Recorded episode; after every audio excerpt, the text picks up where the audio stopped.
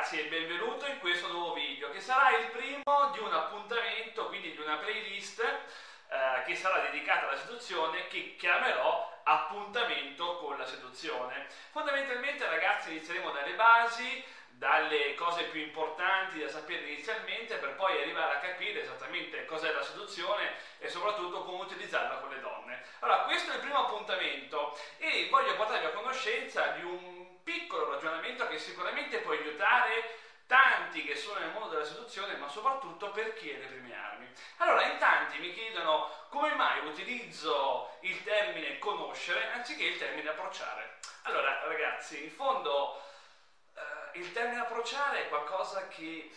non mi piace, perché comunque è una parola aggressiva, è una parola che poi va a caricare di tante aspettative l'aspirante seduttore e questo poi eh, impedisce fondamentalmente di avere un apprendimento fluido perché quando entriamo nell'ottica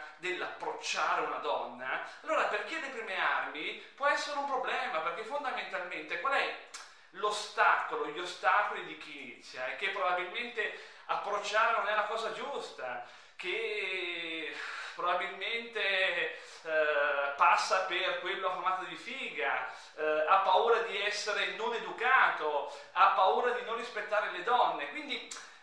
come dicevo anche prima, la parola approccio non solo carica di aspettative negative il corsista o comunque l'aspirante istruttore, ma perché le prime armi e vive questi ostacoli che ho appena elencato, la parola approccio fondamentalmente non fa altro che amplificarli e quindi, come dicevo, veramente rallenta l'apprendimento della persona. E poi soprattutto l'approccio che è carico di aspettative impone fondamentalmente all'aspirante seduttore che le prime armi di fare per forza bella figura quindi di non sbagliare, eh, di fare le cose giuste, perché deve chiuderla, perché deve prendere il numero, allora quindi si interroga su cosa deve dire, come deve fare, come deve aprirla, come deve chiuderla. E fondamentalmente tutte queste domande di certo non gli permettono di andare a conoscere poi questa donna, ma lo bloccano, lo fermano, perché? Come dicevo questa parola poi creata dalla fufferia non solo è aggressiva, ma come vi ho fatto notare, veramente carica di tante aspettative, delle volte negative e che quindi spesso non